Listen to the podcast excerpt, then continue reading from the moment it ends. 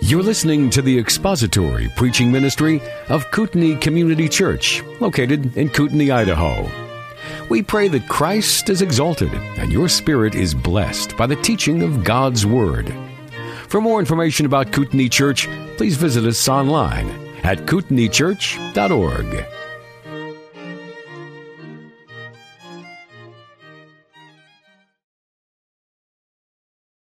John chapter 12 and verse 35. So Jesus said to them, For a little while longer the light is among you. Walk while you have the light, so that darkness will not overtake you. He who dwells in the darkness does not know where he goes. While you have the light, believe in the light, so that you may become sons of light. These things Jesus spoke, and he went away and hid himself from them. But though he had performed so many signs before them, yet they were not believing in him. This was to fulfill the word of Isaiah the prophet, which he spoke, Lord, who has believed our report, and to whom has the arm of the Lord been revealed? For this reason they could not believe. For Isaiah said again, He has blinded their eyes, and He hardened their hearts, so that they would not see with their eyes, and perceive with their heart, and be converted, and I heal them. These things Isaiah said because he saw His glory, and he spoke of Him. Nevertheless, many even of the rulers believed in Him, but because of the Pharisees they were not confessing Him, for fear that they would be put out of the synagogue for they loved the approval of men rather than the approval of God. Let's bow our heads together. Our gracious God, we are very grateful for your word, and we read here of, of things which are far beyond our ability to comprehend and understand fully. When we read in a passage of Scripture that you have judged men by blinding their eyes and hardening their hearts, uh, we tremble before that. We recognize that you are sovereign, and yet we are responsible to believe the truth we thank you that in your word you speak of these things and give us a glimpse into the, the working of your providence and your sovereignty in the lives of men and women who hear the truth and reject it. We pray that you would help us to rightly understand according to your word the causes of unbelief today, and may we tremble before a God who is high and holy and exalted and far, far higher than we are. And may you be glorified to give us great, by giving us the grace to think rightly about these things and may you continue to honor and glorify your word by judging those who reject the truth and opening the eyes of others that they may believe and glorify Jesus Christ and, and honor you for all of eternity.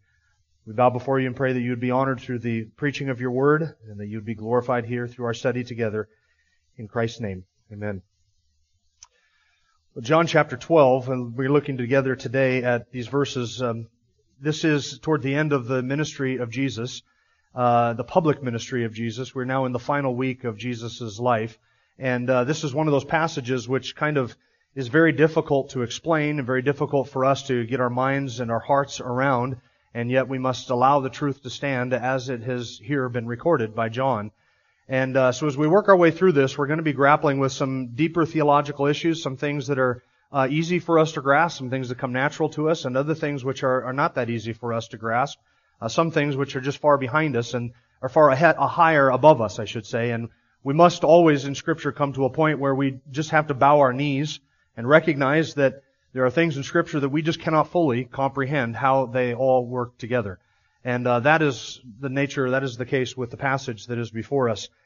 Uh, we ended last week with verse 36 and some words there at the end of verse 36. These things Jesus spoke, and he went away and hid himself from them. Now, this entire epistle, or this entire book, is written for the purpose of causing us to believe. That's what John tells us at the end. These things are written so that you may believe, and that believing you might have life in His name. And in believing the words of this gospel, we are regenerated. We uh, we are regenerated that we might believe, and the regeneration and the belief come together. Uh, God has written this book so that in reading these things, we would become convinced that Jesus is the Christ. And humanly speaking, John, all the way through this book, has done everything he can to convince us that Jesus is the Christ. He has given us, as it were, a backstage pass to see the teachings of Jesus up close, the teachings to the Pharisees, teachings to his disciples, teachings in the temple, out of the temple, in the city, out in the countryside, private teachings, public teachings. We have seen his miracles. We've seen sign after sign after sign all the way through the Gospel of John. And John is pouring all of this out for us so that we might believe. That's what he wants us to do, to believe. And we have seen examples in John of belief. We have seen examples of genuine belief, like in chapter 1 with the disciples, in chapter 4 with the woman at the well, in chapter 4 with the villagers in Samaria, in chapter 4 with the nobleman's son, In chapter 9 with the man who was born blind and he confessed that Jesus was the Christ. In chapter 12 with the true sheep who are truly saved and belong to him and are called to him and are saved and kept forever. Those are all examples of genuine belief. And then we see in John examples of what we have been forced to call a false belief because we are told in John that some people believe, but they remain unregenerate. They remain hostile to Jesus even though they have believed. So there are all kinds of examples of false belief. Like in John chapter 2, John says that Jesus did many more miracles inside the city of Jerusalem. And many people believed on him when they saw the miracles. But Jesus did not commit himself to any of them because he knew what was in man. And that is an example of people believing in him for the signs. And then we have seen that type of false belief in almost every chapter through the Gospel of John. There's no indication that when Nicodemus leaves in chapter 3 that he is a genuine believer. In chapter 5, we see the hostile Pharisees and Jesus' confrontation of them, and they walk away after seeing the man who is healed, who was a paralytic. We, they see him healed. They have the evidence before them, and they walk away unbelieving, the Pharisees do. In chapter 6, there's a whole crowd of people who have, in some sense, believed. They wanted to make him king. They saw the, the multiplication of the bread and the fish and the feeding of that multitude, and they wanted to make him king, but when Jesus started teaching them, what did they do? Time out, we're done. And they walked away. In chapter 7, a whole city full of people, the leadership of which was trying to kill Jesus, and the crowds were largely unbelieving. In chapter 8, we are told about people who quote unquote believed, but then Jesus, a couple verses later, says, You're still of your father the devil, and if you believed the truth, the truth would set you free, but you are slaves of sin, slaves of Satan, and slaves to yourself. And he identifies them as unbelievers because they still, even though John says they quote unquote believed, they still remained in unbelief and were trying to kill Jesus.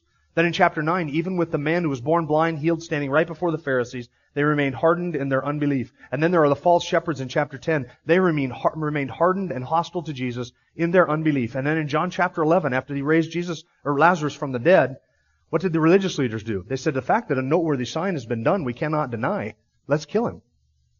And not only should we kill him, we should kill Lazarus as well, because we want to get rid of the proof. And then in chapter 12, we have an entire crowd who has now begun to mock him and jeer him and question him. So those are all of the examples of unbelieving belief or believing unbelief, however you want to characterize it. But it is the type of belief that does not save. It is a mental assessment to the truth. Uh, an outward embrace of certain facts, but not a genuine heart change, not a genuine embrace of the truth, the type of embrace of the truth that Jesus describes in John 6 when he said, You must eat the flesh of the Son of Man and drink his blood. You must appropriate me and have me as the bread of life, and if you don't have that, you will not be saved. So we have seen all the way through John this distinction between belief and unbelief, and then we end in verse 36 last week with that chilling statement that Jesus left there and hid himself from them and they noted last week that there are two things going on there. Number one, that is an act of judgment to them. He had appealed to them in verses 35 and 36 to believe the light while they had the light and become sons of the light. And they refused to do that. They would not do that. And so what is the act of God? The act of God really, now John is describing Jesus leaving the crowd or withdrawing from them and hiding himself from them, getting away from them, but there's something else going on there as well. Not only is he hiding himself physically from them, but the light of the world hid himself from them. That is a judicial act of God, withdrawing the light from them. And it was in fulfillment to the prophecy in Isaiah.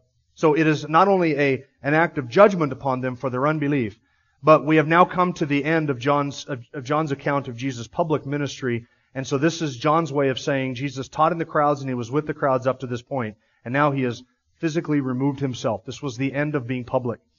From here on out in John's gospel, 13 all the way through the end of the book, there's no more mention of the crowds. We don't see Jesus with the crowds. We don't see Jesus conversing with the crowds or teaching the crowds or doing signs before the crowds. Beginning in chapter 13, it's private time with the disciples. Chapter 13, 14, 15, 16, and 17 is with the disciples and the disciples alone. So the end of chapter 12 is the end of Jesus being with the crowds publicly. When he stepped away from them and withdrew himself from them, he hid from them not only the light of truth, but he hid from them himself. And now his public ministry has come to a close because the statement of the crowd in their mocking of him, asking, Who is this Son of Man? was a statement of their unbelief. Jesus gave to them one more appeal, and then he withdrew the light of truth from them.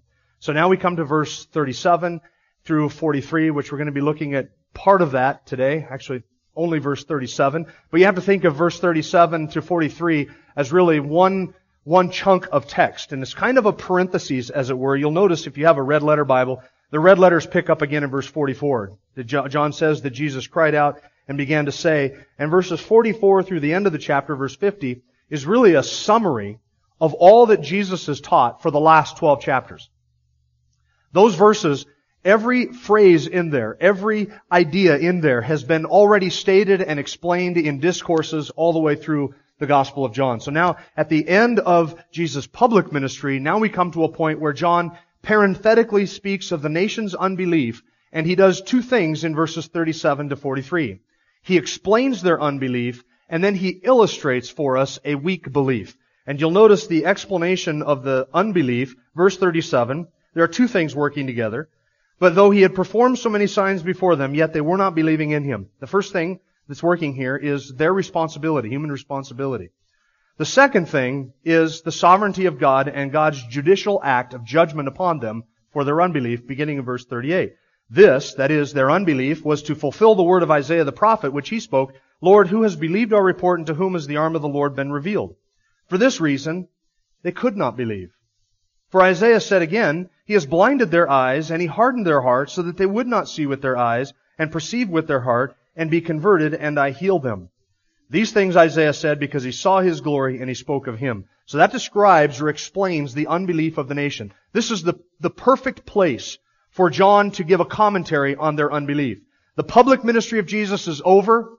The nation has rejected him. He has appealed to them to walk in the light of the light while they have it, knowing that they're not going to have it very long. They have rejected that. And now John stops here and parenthetically explains the unbelief of the nation. And this is the largest explanation, the longest explanation. He quotes Isaiah explaining why it is that the Jews rejected him. And he does so in terms of, of two, oh, I was going to say one other thing. The end of that passage, the believing unbelief, or whether this is genuine belief, look at verse 42. Nevertheless, many of the rulers believed in him because of the Pharisees. They were not confessing him for fear that they would be put out of the synagogue. Now here's my question to you, and I'm not going to be able to answer this for two more weeks. But here's my question to you to get you thinking. Is that genuine belief here? Many of the rulers believed in him. Now, it's the, the, the phrase they believed in him is structured as if John is describing genuine belief as he has elsewhere in this book. But what was the, what was the results of their belief? They weren't confessing him. They didn't say anything. It was quiet. So is that genuine true saving faith? Or is this another example of believing unbelief, where they believed in him after a sense, but would not confess him openly because they feared the disapproval of men, because they love the approval of men more than the approval of God? So we have an explanation of their unbelief, and then we have an illustration of either unbelief or weak belief. I'm not quite sure yet, and I don't know if I can ever be sure. In two weeks, you'll find out if I've decided whether I'm sure of whether that's real belief that's just cowardly, weak, fearful, or whether it's actually just another example of the same kind of unbelief we have seen all the way through John. So we're going to look today at the explanation of their unbelief. There are two things that work in concert. By concert, I don't, I don't mean a big band thing. There are two things that work in concert. That is, they work together. And they work harmoniously together. And they do not conflict at all, though we sometimes think that they do. But there are two things going on here in their unbelief human responsibility, verse 7, and God's sovereignty in verses 38 through 40. The human responsibility is described in verse 37 when he says, though he had performed so many signs before them, yet they were not believing. But then John switches over to another explanation for their unbelief. It's not just that they would not believe, but look at verse 39. For this reason, they could not believe. That describes an inability. Verse 37 describes an unwillingness to believe. Verse 39 describes an inability to believe. These two things go together. And these are theological concepts that we are familiar with because they are all through scripture, human responsibility and divine sovereignty. And these two ideas, these two theological concepts, we have seen them described all the way through the Gospel of John as well. Every time Jesus gave an invitation, believe, believe the light, come to me, Embrace me. Receive eternal life. All of those invitations are legitimate invitations. They're genuine invitations. They're invitations given to men who are morally responsible to embrace the truth and to believe the truth so that they might be saved. And they are responsible for their rejection. And when they reject the truth, they're responsible for that rejection. But at the same time, we have seen all the way through the Gospel of John in chapter 3 that a man must be born again before he even can believe. And John chapter 6, it's only those who are given by the Father to the Son that actually come to the Son, and no man has the ability to come to the Son unless the Father who sent him draws him. And we saw it in John chapter 10. Only the sheep will come, and there are some, like the Pharisees, who were not his sheep. So we see human responsibility, the appeal to believe the truth, and divine sovereignty. And here in this passage, they are stated, one in one verse, and the other in the next verse. Those two together. Now, whenever we get to a passage, and there are many of them in Scripture, where human responsibility and divine sovereignty are placed side by side for us, whenever we get to a passage like that, we are always tempted to do a couple of things. First, I want you to notice that John does this when he's describing human responsibility and divine sovereignty. He does this without apologizing for the fact that this might be confusing to us. Did you notice that? You never read any New Testament author, any biblical author say, look, what I'm about to say to you, I know it's confusing. I know this is going to sound like a contradiction, but it's truly not. Just trust me. They never apologize for it. They never apologize and say, I'm going to offend you by talking about the sovereignty of God or I'm going to offend you by talking about the responsibility of man. There's no explanation as to the fact that in their minds, these two things might not go together. There's no, there's no disharmony between these two things as far as the biblical authors are concerned. They can talk of human responsibility and divine sovereignty and not see any problem. Why we see a problem with it, I don't know. It perplexes me. Why we even have a problem with it. We shouldn't. None of the biblical authors did. They just simply said, this is true, and this is true. Now we are, when we read passages like this, we are tempted to try to harmonize these ideas of divine sovereignty and human responsibility. Don't do it. Don't do it. Don't harmonize it. Don't try and find some way of explaining one of them in a way that doesn't contradict the other one because they don't contradict each other. They're it, it doesn't even make sense to say they're already harmonized because there's no such thing as harmonizing truth. Truth just is. There's no need to reconcile it. Spurgeon said you only reconcile parties that are at hostility or enmity with one another, and the doctrines of divine sovereignty and human responsibility are not at war with each other. So we don't need to reconcile them. There's no reconciling these truths. They're both true. So if you take human responsibility and you say, or divine sovereignty, if you take divine sovereignty and you say, we need to somehow describe sovereignty in terms that it doesn't conflict with my notion of human libertarian free will. Then you start taking the word sovereignty and defining it differently and taking this away and sort of twisting that and compressing that, trying to get it so that somehow will match up with your idea of human responsibility. When you do that, you end up with a God who is neither free nor sovereign. You can't do that. You end up with a God who is not God. And you end up with an idea of sovereignty that doesn't even reflect the biblical idea of sovereignty or any idea of sovereignty. Or if you take the notion of human free will and you say, I need to somehow explain human responsibility and free will in terms that will mesh with my idea of divine sovereignty, then you end up sometimes stripping man of his actual responsibility and making God the moral author and the moral agent of sin. On the one case, if you twist divine, uh, divine sovereignty to make it fit your idea of free will, you're going to end up as a Arminian, a Pelagian, and ultimately an open theist. Because that open theism, which you've been reading about in the newsletter, is the natural, logical result of Arminianism. The consistent Arminianist, Arminian is an open theist. That's it. If you take human free will and you start twerking that, twerking, that's the wrong word, that's a, has a, tweaking, sorry. That is a cultural word that should have, we're not twerking with human free will. If you tweak human free will in such a way as to make it fit your notion of divine sovereignty, then you're going to end up as a hyper-Calvinist who doesn't believe that man is actually responsible, that man actually chooses anything, but that we are all just predetermined divine robots. And you're going to end up with some form of theistic determinism, which is not biblical either. Instead, we simply have to let the text stand and say what it says. Man is responsible, and God is sovereign. And if you can't see how that works out, it's not my job to reconcile it in your mind or to alter the teaching on either side of it. Today we're going to deal with human responsibility. We're going to talk about what that means. We're going to talk about the implications of it. And next week we're going to talk about divine sovereignty. And then when we are done with that, I'm going to try and find some way to bring them both together and show you how these things work in conjunction with one another without conflicting with each other at all. They work in harmony and in concert. So let's talk about human responsibility, verse 37. But though he had performed so many signs before them, yet they were not believing in him. They were not believing in him. When John says, though they were performing, though he had performed so many signs, the words so many there are intended to call to our minds the volume and the scope of the miracles that Jesus did. John is indicating there that though he has recorded seven miracles in his gospel, that is only representative of what Jesus did. It's not a comprehensive list. And those seven miracles are the, the changing of the water into wine, the healing of the nobleman's son, the healing of the man at the pool of Bethesda, the multiplying bread and fish and feeding the multitude, walking on water, healing the man born blind, and raising Lazarus from the dead. The, though he had performed all of those miracles before the people, and they were witnesses to him and to those miracles, yet they would not believe. They remained in their unbelief. That was their responsibility. That was their choice. That was their desire. They did not desire to come to the light. They wanted to remain in their unbelief, and they continued to remain in unbelief, even though Jesus had performed so many signs, so many miracles. And John's catalog of those seven miracles, this is, as I said, not a comprehensive list, but it is a representative list. There are miracles in John's gospel from almost all the categories of miracles that Jesus did. There are creative miracles, like turning water into wine, multiplying bread and fish. Those are creative miracles. There are miracles where he demonstrated his power over nature, like walking on water.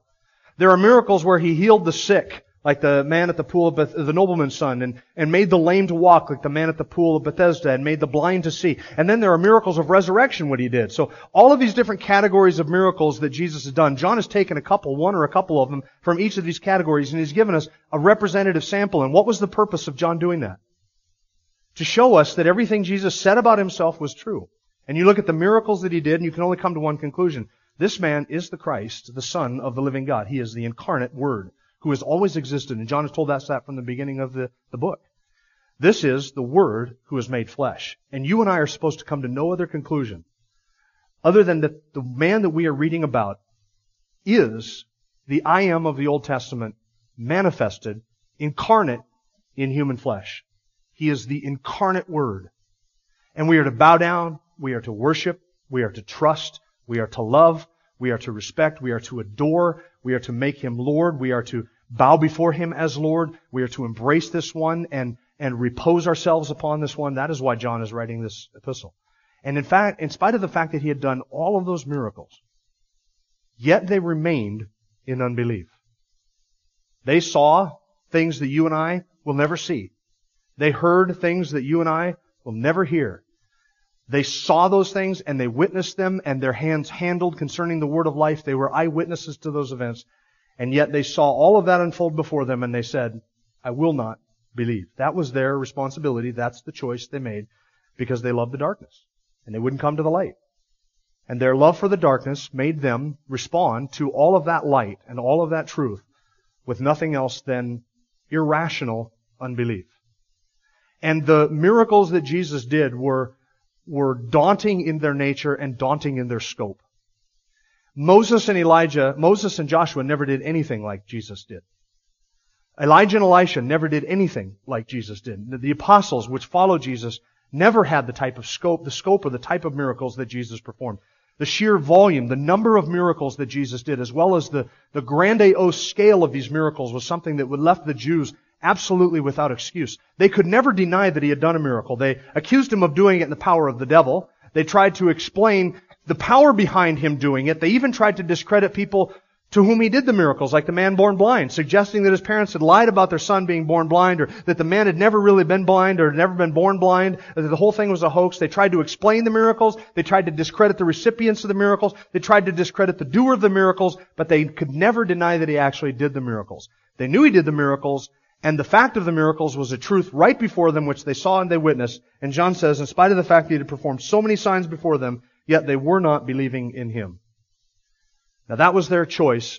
Their moral responsibility was to believe the light that God had given to them. So now you can understand why it is that Jesus would leave and he would just hide himself from them. Look, if you're going to reject that light, guess what you deserve? No light. And that is what mankind gets when he rejects the truth. That is what we saw spelled out in Romans chapter 1. They exchanged the glory of the incorruptible God for an image made like a four-footed beast or a creeping thing or a snake. And they worshiped and served the creature rather than the creator. So what did God do?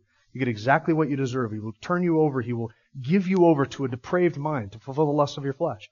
And when you indulge the desires of the flesh and of the mind, then he gives you over to a depraved mind to the next step, which is a sexual immorality. And eventually you get to the point where God gives you over in his judgment You can't even think right. You have a depraved mind so that you actually approve of the immoral acts that are being done. It's not that just that you do them, but you actually approve of those who do them. That's the judgment that God gives to those who reject the light and reject the truth.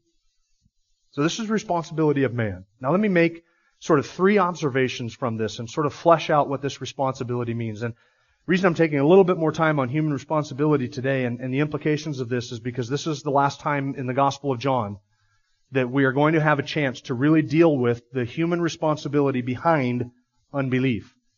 Which means that it's going to be a while before we tackle this again because it might be a bit before we get through John into the next book where we might address it again. So let me give you three truths, three, three truths, and you can write these down if you want. First, first thing we learn from verse 37 is that evidence cannot convince anyone. Evidence cannot convince anyone. Evidence itself is unable to convert the heart because an unbeliever does not need new evidence. An unbeliever does not need old evidence presented in a persuasive way. What does an unbeliever need? He needs a new heart. He needs to have his eyes opened. The problem is not with a lack of evidence. Evidence itself cannot convert anybody. It cannot change the heart. If evidence could convert somebody, who would have been saved in the Gospel of John? The whole nation of Israel.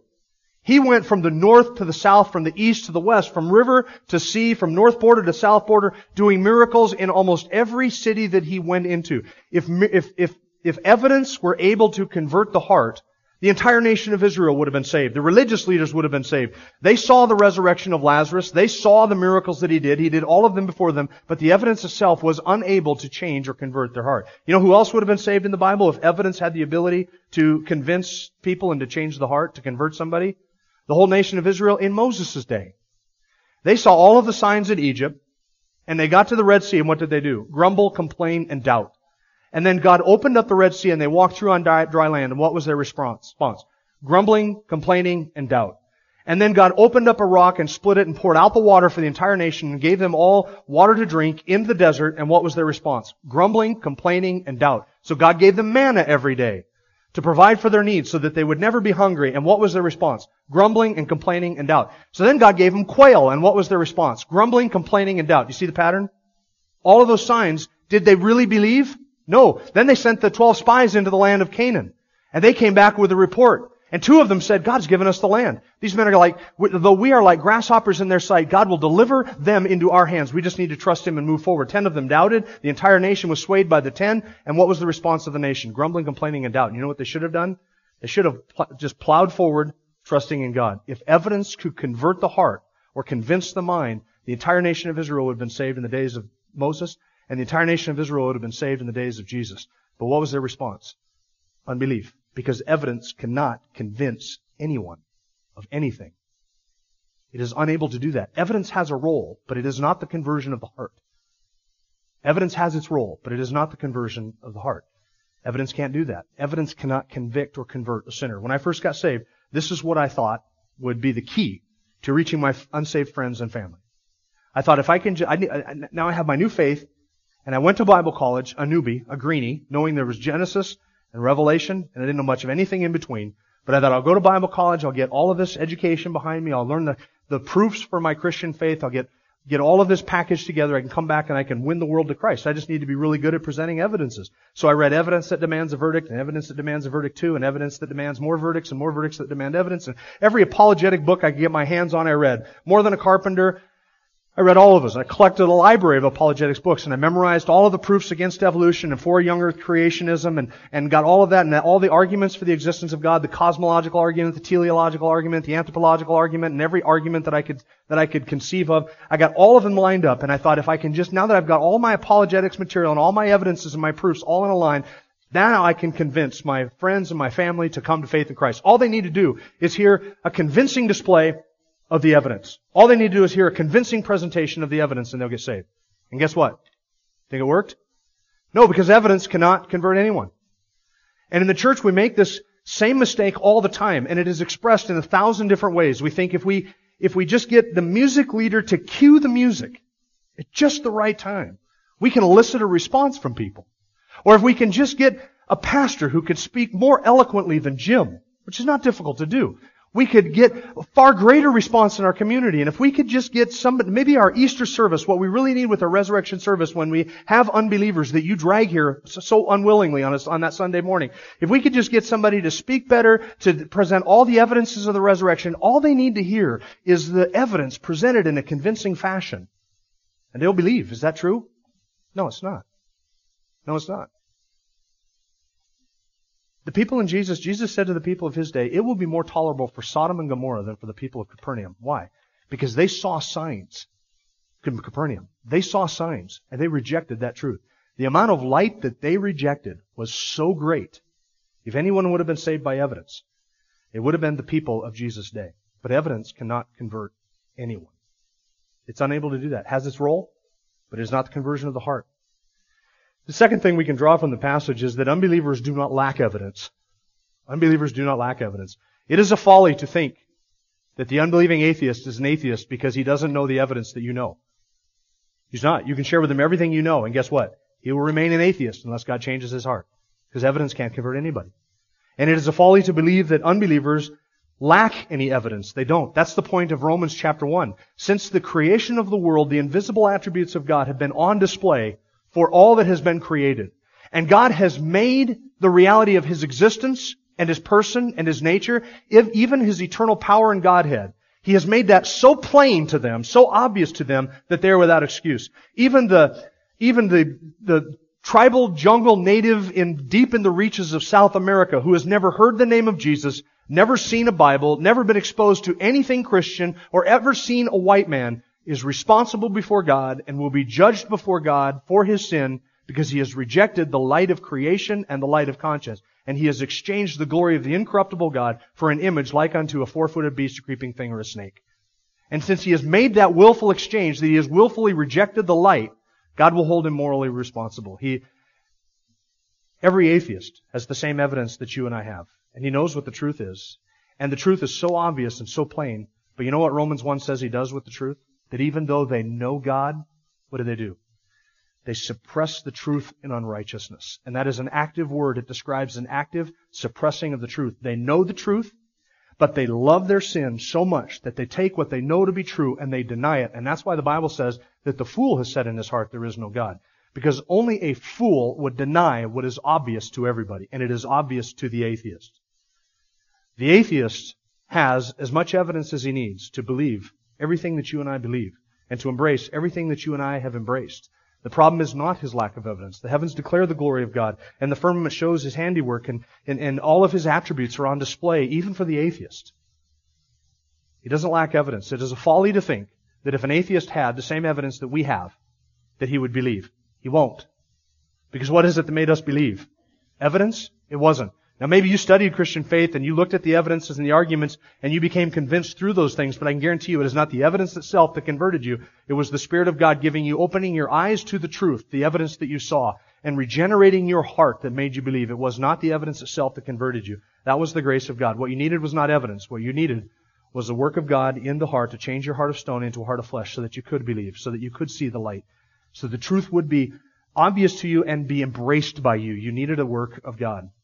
There's a whole movement in Christianity today that says that what we need today is modern day signs and wonders because if we could take the gospel and present the gospel, but we could do signs and wonders like Jesus and the apostles did, then the signs and the wonders would convince people that the gospel is true. And they argue, this is mostly in charismatic circles, but they would argue that modern day signs and wonders have to accompany the pre- presentation or the preaching of the gospel so that people would be convinced that the gospel is true. What does verse 7, 37 tell you about that theology? What's the problem with that theology? Can miracles convince anybody of anything? No, they can't. They can't convince anybody of anything. So, evidence is powerless. It cannot convert anybody, and unbelievers do not lack evidence. And by the way, since we're on this subject, it is a folly, it is a folly to think that we, our job is to convince men that God exists and to give them proof for the Christian faith. And I'll tell you why it's a folly. It is a folly to put God on trial before an unbeliever and make an unregenerate, unbelieving rebel the jury and God on trial as if we are defense attorneys whose job it is to acquit God of the alleged crime of not giving men sufficient evidence of his existence. That is a folly.